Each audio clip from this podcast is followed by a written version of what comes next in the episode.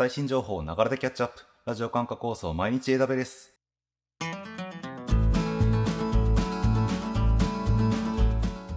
おはようございます。サーバークスの加藤です。毎日たくさん流れる AWS のアップデート。電車に乗りながらご飯を食べながら、ちょっとしたながら時間で気軽にキャッチアップしていきましょう。さて今日も最新のアップデートを皆様にお届けしていきます。放送のフィードバックは YouTube のコメント欄または Twitter のハッシュタグサババにて投稿お願いします。では早速最新1日のアップデートを見ていきましょう。今回は7月の20日、11件のアップデートがありました。一つずつ見ていきましょう。まずは一つ目。Amazon AppFlow が新しい Salesforce の統合機能をサポート。AppFlow、AWS と SaaS アプリケーション間のデータ統合を簡素化するサービスですが、こちらに2件のアップデートが入っています。内容としてはどちらも Salesforce のとの統合機能のアップデートで、えー一つが Salesforce のフィールド、新しく追加されたフィールドを S3 に読み出せる、自動でインポートされるという機能と、もう一個は、えっと、レコードが Salesforce で削除された場合に、えーその削除内容をインポート先に適用するという機能、この2つがアップデートとしてきています。では次行きましょう。Amazon SQS が新しいコンソールエクスペリエンスをサポート。はい、SQS のコンソールのアップデートがありましたよというアップデートになっています。まあ、より見やすく、より便利になったよということなので、皆様ぜひ使ってみてください。では次行きましょう。AWS グローバルアクセラレーターに ALB へのワンクリック設定機能が追加。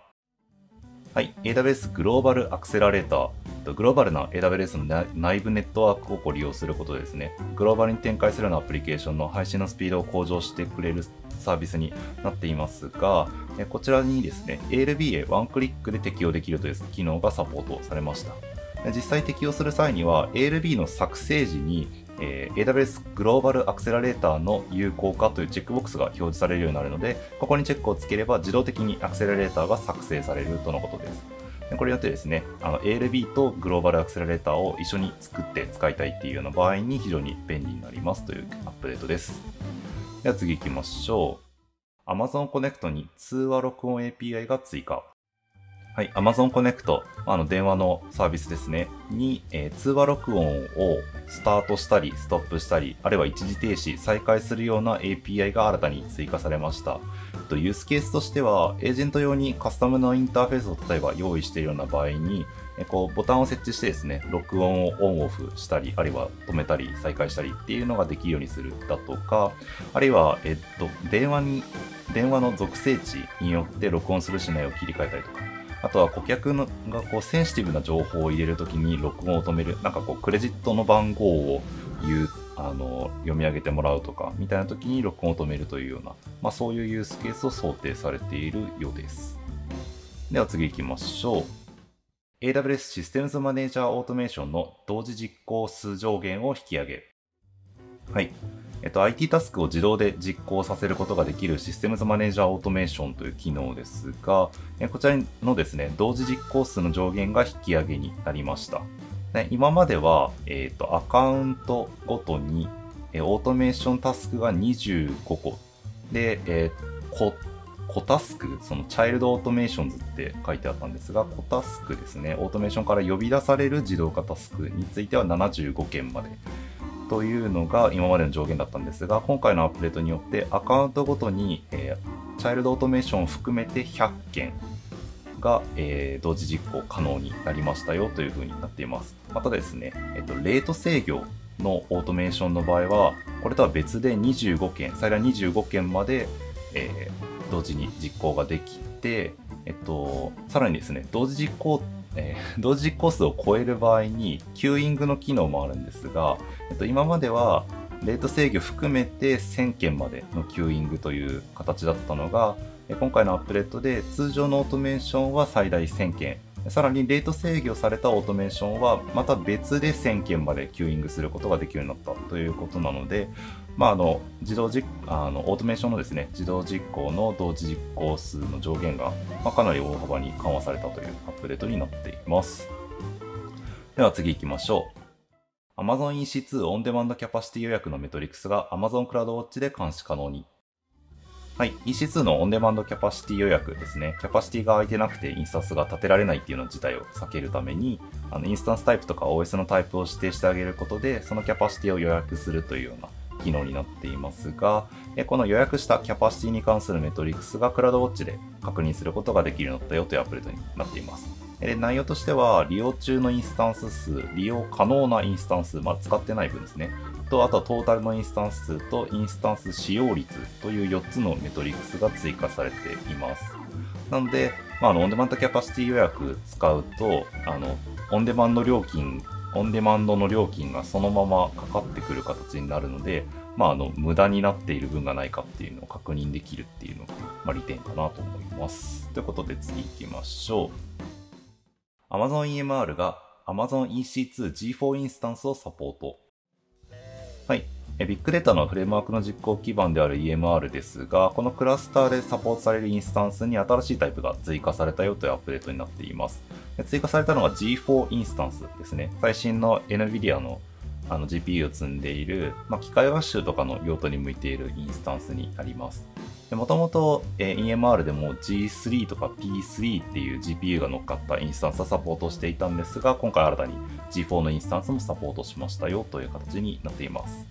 ちょっと比較対象は R5 になっちゃうんですけど、R5 系のインスタンスを利用する際に比べて5.4倍安く、4.5倍早く実行できるようになるとのことなので、まあ、EMR 使ってですね、機械学習系のワークロードとかを動かしているっていうような方は、こちら使ってみていただけるといいんじゃないかなと思います。では次行きましょう。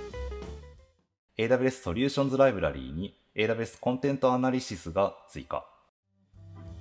はい、AWS Solutions Library に新しいソリューションが追加されました。内容としては AWS コンテントアナリシスということで、機械学習サービスを用いてコンテンツについて自動で分析するような基盤が作れるというソリューションになっています。レコグニション、トランスクライブ、トランスレート、コンプリヘンドあたりを組み合わせているものになっていて、メディアをアップロードするとそれについて自動で分析を走らせてくれるっていうようなものになってます。ということでですね、あのメディアをこう分析する、コンテンツについて分析をしたり分類したりっていうようなことをしたいような時に使えるソリューションなので、まあ、気になった方はぜひ見てみていただけるといいんじゃないでしょうか。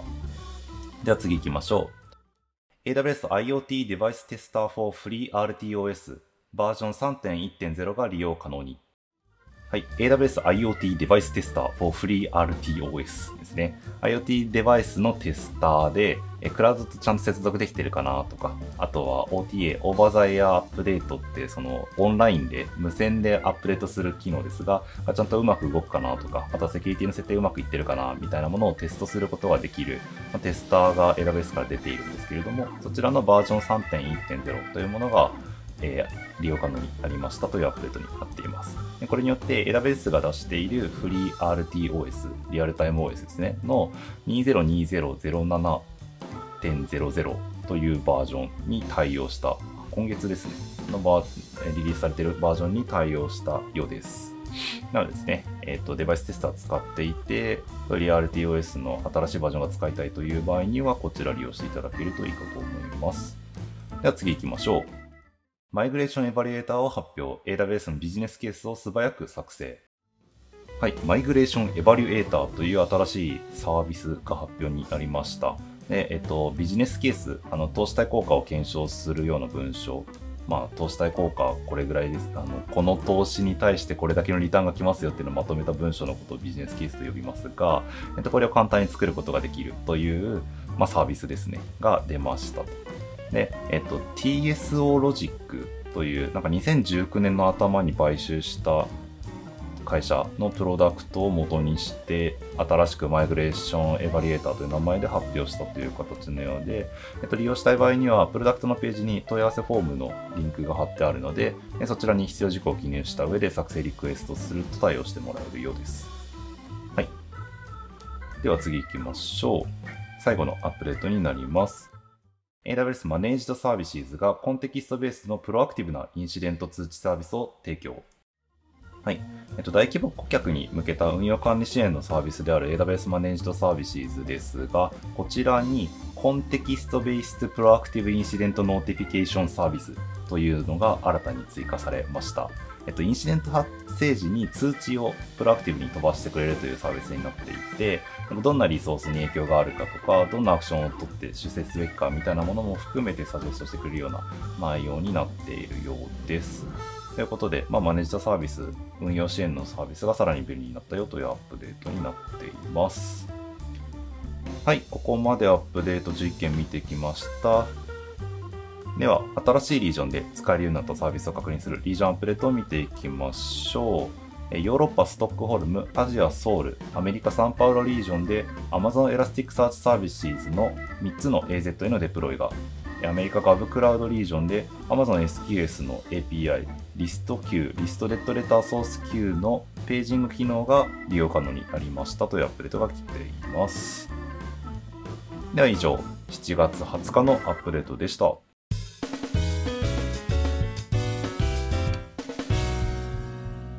さて内容を確認してきました。今回は AppFlow について取り上げてみようかなと思います。はい、 AppFlow ですね。今年の4月かな？に発表されたかなり新しいサービスになっていて、 SaaS と AWS、あるいは AWS のデータソース間ですね、の連携が簡単にできるというサービスになっています。で、対応 SARS が結構今回、あの、改めて確認してみたら色々ありますね。データドックみたいな関心のツールもあれば、Salesforce もあれば、Slack もあれば、Zendesk もあれば、あとなんか面白いなって思ったのが Google Analytics なんかも入っていたりとかして、あの、結構監視ツールとかあのだけでなく幅広いサービスからデータを連携できるようになってるんだなという印象でした。で今回のアップデートで Salesforce から S3 にえデータをインポートするときに追加のフィールドを勝手にサポートしてくれる、自動でマッピングしてくれるっていうようなサポートが入っていて、えっと、まあ今までもですね、別に数クリックでインポートできるっていう機能だったので、あの非常に楽に使えたのは楽に使えたんですけれども、今回のアップデートでさらに、なんだろう、あの変な言い方すれば、あの何も考えずにポチポチすれば勝手にフィールドも追加してくれるみたいな感じになったのかなと。まああとですね、あのデータソース元で削除された場合にですね、 Salesforce の側でデータを削除した場合に、それが連携先にも伝わるという形にアップデートされたようなので、まあ、こちらもですね、あの対応をあまり考えることなく、あの自動で削除の対応もしてくれるっていうのは、ま、非常に便利かなと感じております。ですね、AppFlow 自体、まあ、いろんなデータソースからデータを AWS に集めるというものなので、まあ、データレイクを作るっていうような用途に使われるのかなと。まあ、とにかくですね、AWS の S3 とかにこうどんどんどんどんデータを放り込んでいって、で、データレイク構築して、であとはそこからデータの引っ張ってきていろいろと分析したりっていうのにが、まあ、簡単に行えるようになるっていう形になりますね。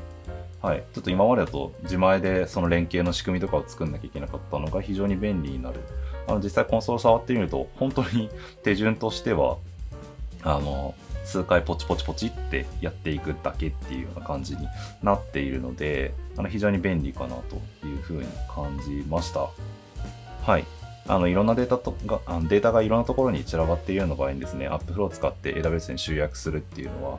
あの非常にやりやすくなっているかなと感じますので、まあ、ちょっとですね、あの社内に散らばってるデータまとめてデータレック形成して分析とかしたいっていう方はぜひ触ってみるといいかなと思います。ということで、今回のアップデートは以上にしようかなと思います。